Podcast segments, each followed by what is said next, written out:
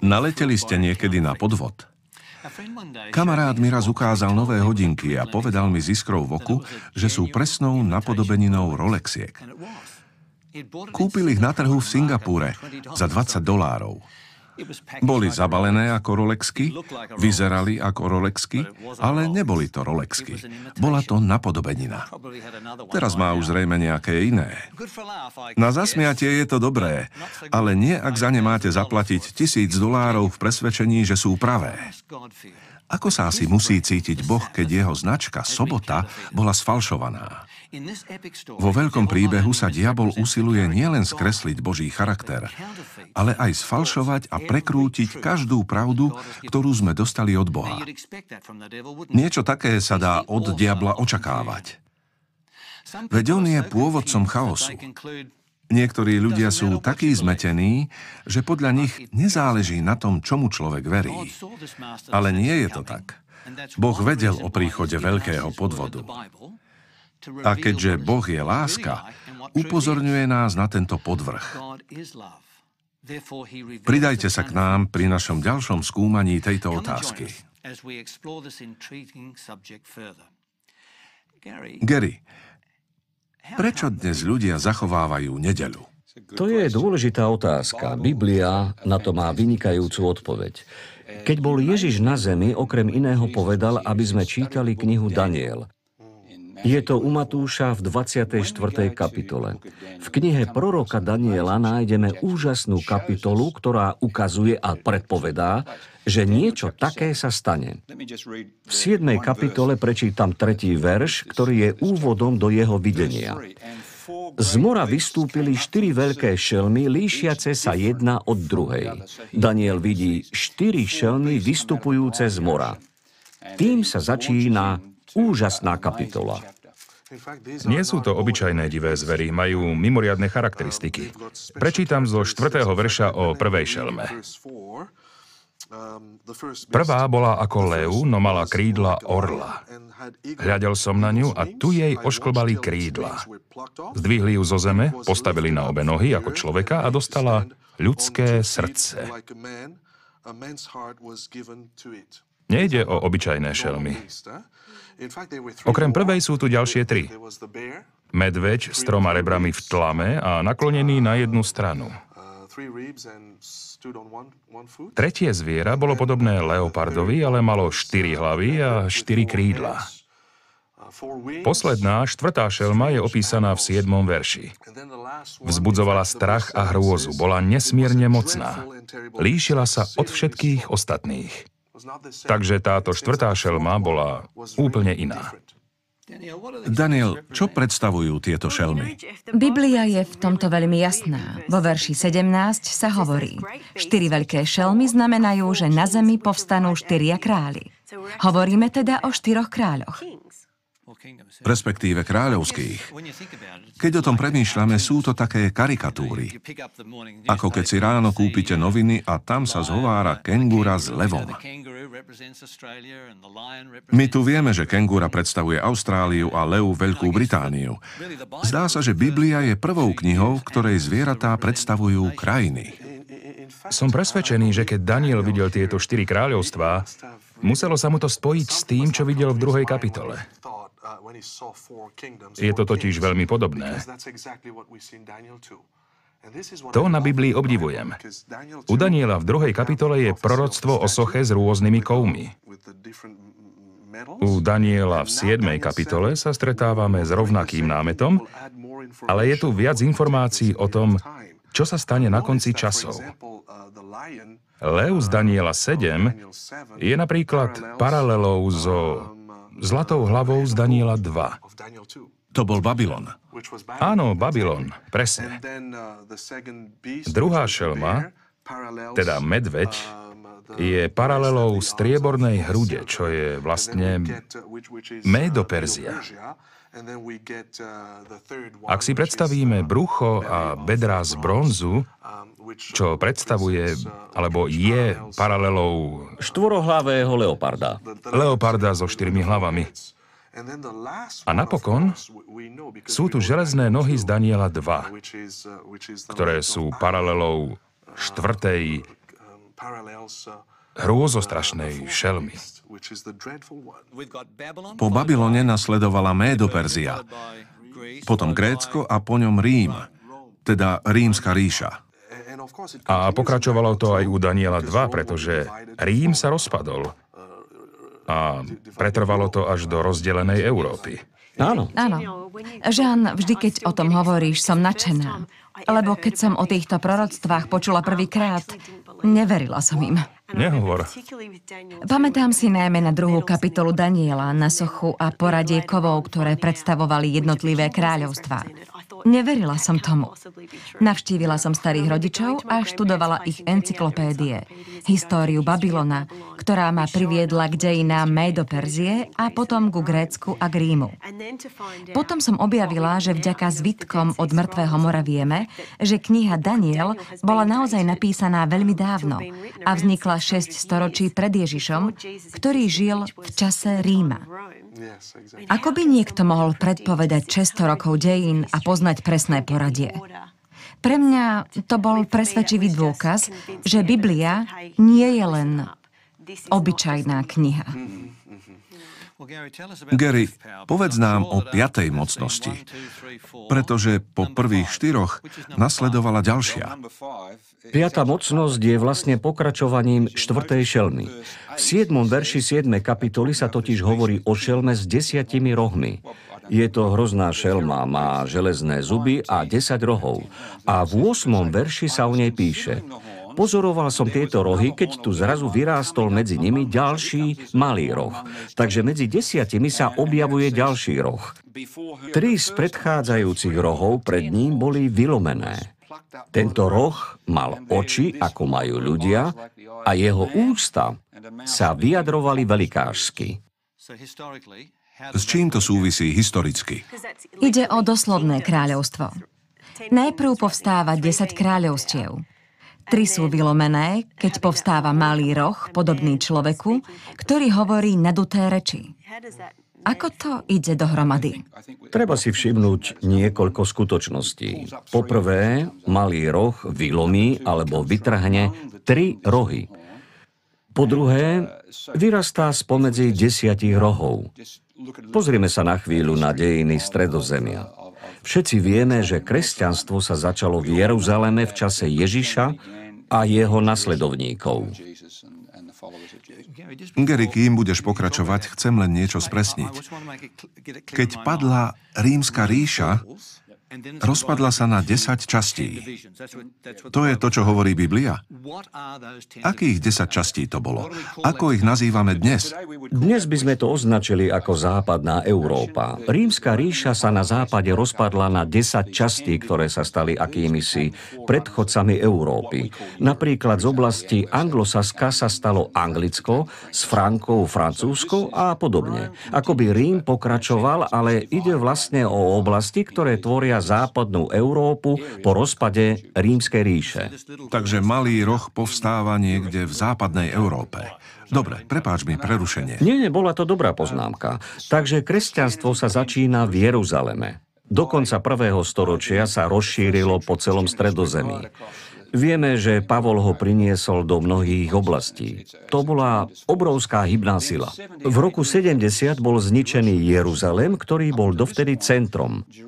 Po jeho zničení sa centrum kresťanstva čoraz viac posúva do Ríma, ktorý bol srdcom rímskej ríše. Ďalej zistujeme, že počas nasledujúcich dvoch storočí zúrilo veľké prenasledovanie kresťanskej cirkvy.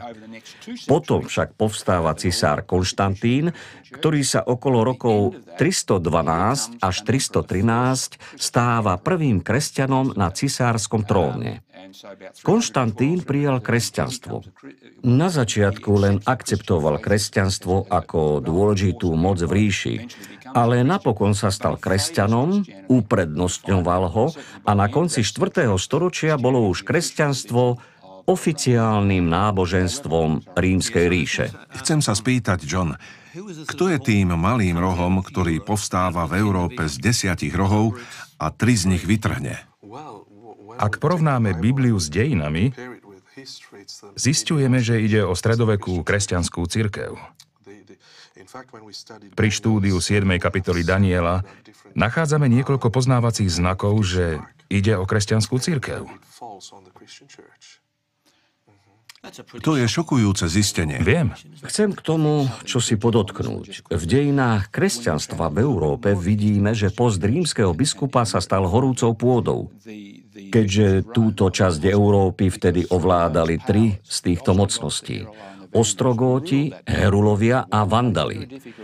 Rímsky biskupy v tom čase žiadali o pomoc vojska cisárov vo východnej časti bývalej rímskej ríše. A v roku 538 bol Rím dobitý. Vtedajší cisár východorímskej ríše Justinián sa rozhodol, že znova zjednotí ríšu a že rímskému biskupovi dá určité právomoci. Postupne tak rástla nielen náboženská, ale aj politická moc rímskych biskupov. V Európe tak povstáva nová mocnosť. Daniel, ako je opísaný ten malý roh? Čo o ňom hovorí proroctvo? Chceš, aby som prečítala text od 21. verša? Skôr 25. Ten je kľúčový. Hneď si to nalistujeme. Takže verš 25. Bude hovoriť slová proti Najvyššiemu, bude sužovať svetých Najvyššieho. Bude chcieť zmeniť časy sviatkov i zákony. Do jeho ruky budú vydaní na čas a časy a polovicu času. Podľa mňa je to absurdné. Veď sa len zamyslíme, že táto mocnosť bude rásť a bude si namýšľať, že môže zmeniť Boží zákon. Nemôže to byť Ježiš, pretože si pamätáme, ako Ježiš v kázaní na vrchu povedal – Nemyslíte si, že som prišiel zrušiť zákon. Prišiel som ho naplniť, vyzdvihnúť. A ani najmenšie písmenko alebo čiarka zo zákona sa nepominú. Takže táto mocnosť nie je Ježiš, je to protiklad Ježiša. Opäť teda hovoríme o veľkom zápase, ktorý pokračuje. Je to útok nepriateľa priamo na Boží zákon. To je vážna vec. John, povedz nám ešte niečo o tom pláne meniť časy a zákon. Hovoríme tu priamo o sobote. Dnes totiž vieme, že ľudia za deň uctievania nepovažujú skutočný 7. deň, o ktorom hovorí Biblia. Väčšina kresťanov zachováva nedeľu, pretože v priebehu dejín sa deň uctievania postupne presunul zo soboty na nedelu. Môžem sa pritom na chvíľu pristaviť. Možno nie všetci naši diváci si uvedomujú, že jediné z prikázaní desatora, ktoré sa týka času, je štvrté prikázanie. Presne tak. Žiadne iné. V desatore je to len štvrté prikázanie, ktoré hovorí Pamätaj na deň sobotného odpočinku. 6 dní budeš pracovať, 7 deň je sobotný odpočinok. Je to jediné prikázanie, ktoré sa týka času. U Daniela sa hovorí, že táto mocnosť bude chcieť zmeniť časy sviatkov i zákony. Zákon. Keď si vezmeme desatoro, vidíme, že ľudia odstránili druhé prikázanie, ktoré hovorí Nebudeš sa kláňať ani slúžiť rôznym modlám. Nie ani v Biblii. Druhé prikázanie bolo odstránené. Mám na mysli kresťanskú církev. Ak sa napríklad pozrieme do katechizmu, nenájdeme tam druhé prikázanie, bolo odstránené. Presne ako to Boh predpovedal u Daniela. Takže ak jedno odstránime, bolo by ich len 9. Preto bolo desiate prikázanie rozdelené na dve. Presne tak, ako Daniel videl vo svojom videní, nepriateľ zneužil kresťanskú církev aby zaútočil na Boží zákon. To je zmena, o ktorej si hovoril. Len pred niekoľkými týždňami som si to pozeral na internete a online katechizmus znel presne rovnako. Obsahuje túto zmenu. Gary, čo si zistil? Na webovej stránke som si pozeral desatoro v katechizme. A presne takto to bolo na stránkach cirkvy. Takže druhé prikázanie o obrazoch a modlách bolo vynechané? Áno, vynechané. Aby ich bolo desať, posledné rozdelili na dve. Takže deviate je, nebudeš túžiť po manželke svojho blížneho. A desiate, nebudeš túžiť po dome svojho blížneho. Katechizme sú to dve rozdielne prikázania. Ale v Biblii je to len jedno. Kedy si som to študoval s istou pani, povedala, že sa cíti podvedená. V knihe bolo v skutočnosti len 9 z biblických prikázaní. Myslím, že to je podstata toho, o čom hovoríme. Podvod. Ľudia si však myslia, že zachovávajú 10 prikázaní, ako je to v katechizme, nie? Tak to hovorí Biblia. Kým si človek neprečíta Bibliu, vlastne sa nedozvie, že došlo k zmene. Práve preto sa tí, čo naozaj milujú Boha, musia vrátiť k Biblii. To je náš kompas. Biblia má prvé a posledné slovo. Hovoril o tom dokonca aj apoštol Pavol. Čítali sme o tom u Daniela v starej zmluve. Ale Pavol píše to isté v druhom liste Tesaloničanom. Z druhej kapitoly budem čítať verš 3. a 4. Nech vás nikto nezvedie nejakým spôsobom. Veď najprv musí nastať odpadnutie od Boha. Čo to znamená? Zjaví sa človek neprávosti, syn zatratenia, ktorý sa protiví a povyšuje sa nad všetko, čo nesie Božie meno, alebo je predmetom úcty, a to tak, že sa posadí do Božieho chrámu a bude sa vydávať za Boha. Práve tu Pavol predpovedá príchod toho, kto je proti zákonu a kto sa bude snažiť zaujať Božie miesto.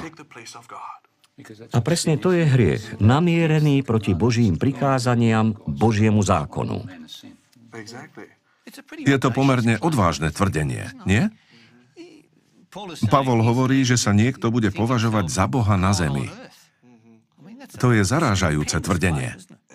To je to, o čom píše Daniel velikážské slova.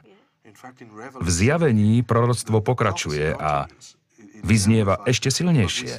To isté tu. Gary, prečítaš verš 7? Áno, to tajomstvo neprávosti už pôsobí.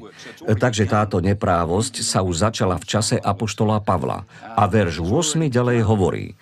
A potom sa zjaví ten bezbožník, ktorého pán Ježiš zahubí dychom svojich úst a zničí svojim slávnym príchodom. Trvá to teda už od Pavlových dní. Táto mocnosť neprávosti v priebehu času rastie. Daniel hovorí o tom, že bezbožník bude proti zákonu. Pavol hovorí o narušiteľovi zákona. Kto študuje Bibliu, vidí, že z Daniela 7. kapitoly cituje apoštol Pavol, aj kniha Zjavenie. Práve z Daniela 7 pochádza myšlienka, že bezbožník sa bude snažiť zmeniť Božie prikázania. Daniel, jedna z vecí, ktoré ma udivujú pri čítaní druhého listu Tesaloničanom, je skutočnosť, že táto mocnosť, Antikrist, začala pôsobiť už v čase Pavlovej služby. A bude pokračovať, až kým ho Kristus nezničí pri svojom druhom príchode. Je zrejmé, že Antikrist, mocnosť, ktorá odporuje Bohu, nie je nejakým jedincom, ktorý žije v našich dňoch. Ten systém tu je už okolo 2000 rokov. Je stále živý, darí sa mu a bude pokračovať do Ježišovho príchodu. Je tu ešte ďalšia zaujímavá skutočnosť. Hovoríme o človeku, ktorý sa bude povyšovať proti Najvyššiemu a bude sa snažiť zmeniť časy a zákon. V druhej Možišovej 20 vidíme celé desatoro a v súvislosti so sobotou sa hovorí Pamätaj na deň soboty, že ho máš svetiť.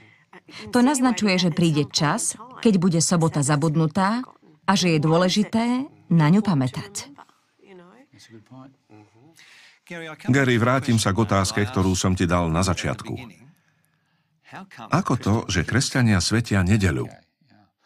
Ak vidíme, čo predpovedá písmo, čo predpovedal Daniel a ako hovoril o zmene Pavol, vieme, že musí prísť bezbožník. Keď sa pozrieme na dejiny soboty a nedele, vidíme, že v Novej zmluve, teda v prvom storočí, kresťania jednoznačne svetili sobotu. Svetil ju Pavol. O Ježišovi čítame to isté. A sobotu zdôrazňuje aj Ján v knihe Zjavenie. V prvom storočí je to teda zo sobotou jasné. Keď sa však dostávame do obdobia 2. a 4. storočia a prečítame si o tomto období v historických knihách, zistíme, že kresťania v stredozemi začínajú svetiť dva dni na miesto jedného. Medzi druhým a štvrtým storočím svetili okrem soboty aj nedelu. Dva dni. Rím je však výnimkou. Tam sa až do 4. storočia svetí len sobota. Prečo? Dôvodom je, že až do 4. storočia bol Rím centrom pohanských náboženstiev.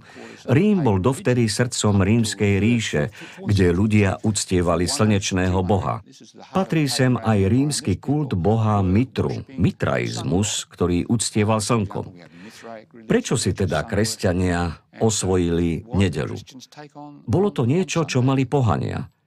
Kresťania vzali pohanskú nedelu a dali jej kresťanský náter.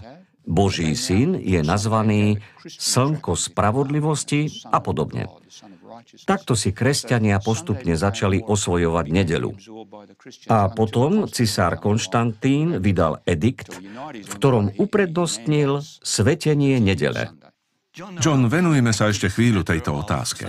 Prečo bolo pre ľudí ľahké zachovávať nedelu?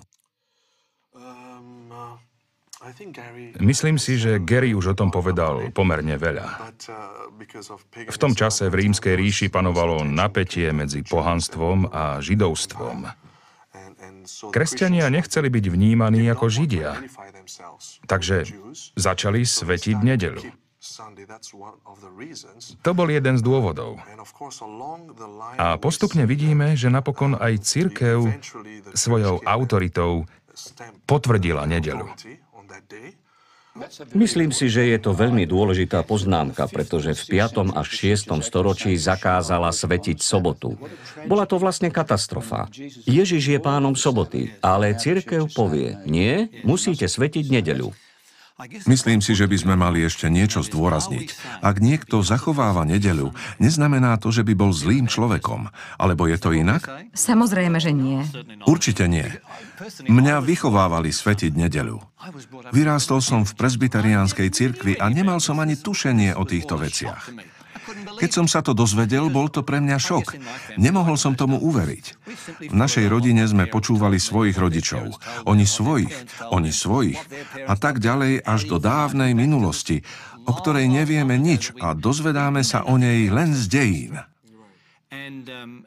A až keď nás niekto vyzve, aby sme sa tomu venovali, zrazu pochopíme, že niečo z toho, čo sme prijali ako tradíciu, nemusí byť nevyhnutne biblické.